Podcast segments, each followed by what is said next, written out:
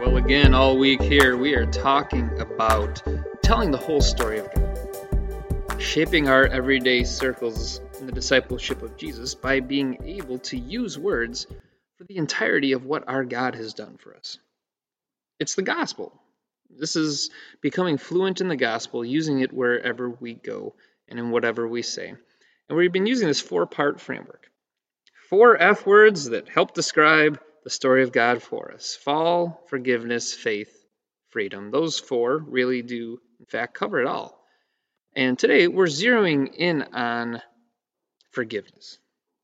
The, the, the amazing fact that the problem of our fallen state, our wrongdoing uh, against God, was solved by God when He sent His Son.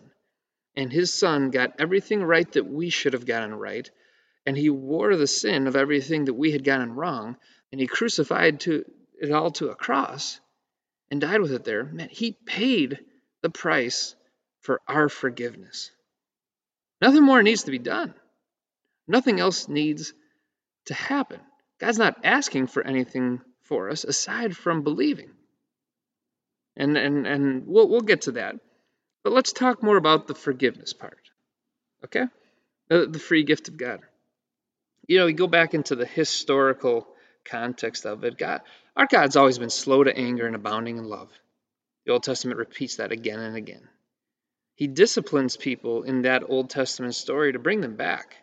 You know, sometimes he sends judges uh, to, and prophets to bring them back. Sometimes it's the sacrificial system. I mean, that was a great picture of where God was ultimately going with forgiveness. Man, talk about talk about something important. How about the Passover lamb? You know, without the shedding of blood, there is no forgiveness of sins. And the beautiful visual picture of the Passover lamb that um, a- after is prepared, they spread, they spread the door frames with that lamb's blood over their homes to saying to, to, to, death itself, pass over this home. Blood has already been shed here. Forgiveness has taken place because blood was shed. No further life needs to be taken. And then along comes Jesus and saying, I'm the new Passover lamb. I am going to be the lamb who was slain. It's now a covenant in my blood and my body that's broken from you.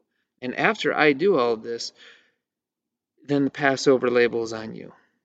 No death needs to take place here because blood was already shed for them. And here's where this works it into our everyday life. You know, it's not just this bare minimum belief you need to get your ticket to heaven. It's what you need for living day in and day out. Because as you identify, say, the fallenness in your workplace, the fallenness in your closest relationships, the fallenness in your morality, the fallenness in, in the history of, of where you've been and what people have done to you and what you have done to them. You see, what's hard is the answer for them is forgiveness too. It's hard to come by. You don't just hand it out and you just say no, that's that's okay because it's not okay. If someone took from you, they owe you. And if you took from them, you owe them. But the difficulty is people like you and I, how, how do we ever release them from that debt? Well, along comes this Jesus who says, you know, whoever doesn't have sin in their life casts the first stone. In other words, appreciate your fallenness here. And that we weren't able to pay for it ourselves. Or that parable he told about the man who had his debt canceled by one guy, but then goes ahead and uh, um, you know charges the debt that someone else has them, a lesser debt. What really happens is the appreciation of the forgiveness of Jesus when Jesus takes this thing you've done wrong, this thing you've done wrong, this thing you've done wrong, and dies with it. And the Father now looks at you and says, You're forgiven. Not because of what you did, not because of what you paid back, because Jesus paid me back. It's out of the transformation of your own heart, the forgiveness you feel in your own soul, that you can say, If God says, I forgive you, then I can forgive you as well. Talk is cheap. You just can't say it.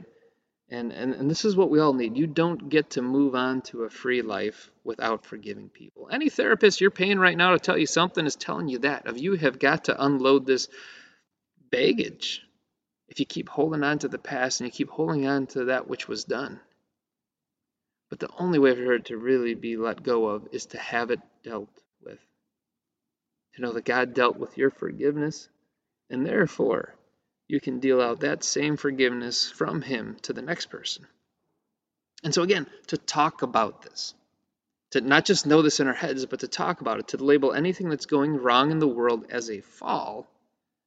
But the forgiveness of Jesus is the solution, either in the specific sense of someone needs that cleansing of their soul, or in the general sense of because there is a forgiveness of God that blankets everything then I can be someone who now speaks forgiveness into this situation, genuinely, myself, in a transformative way, because Jesus first transformed me.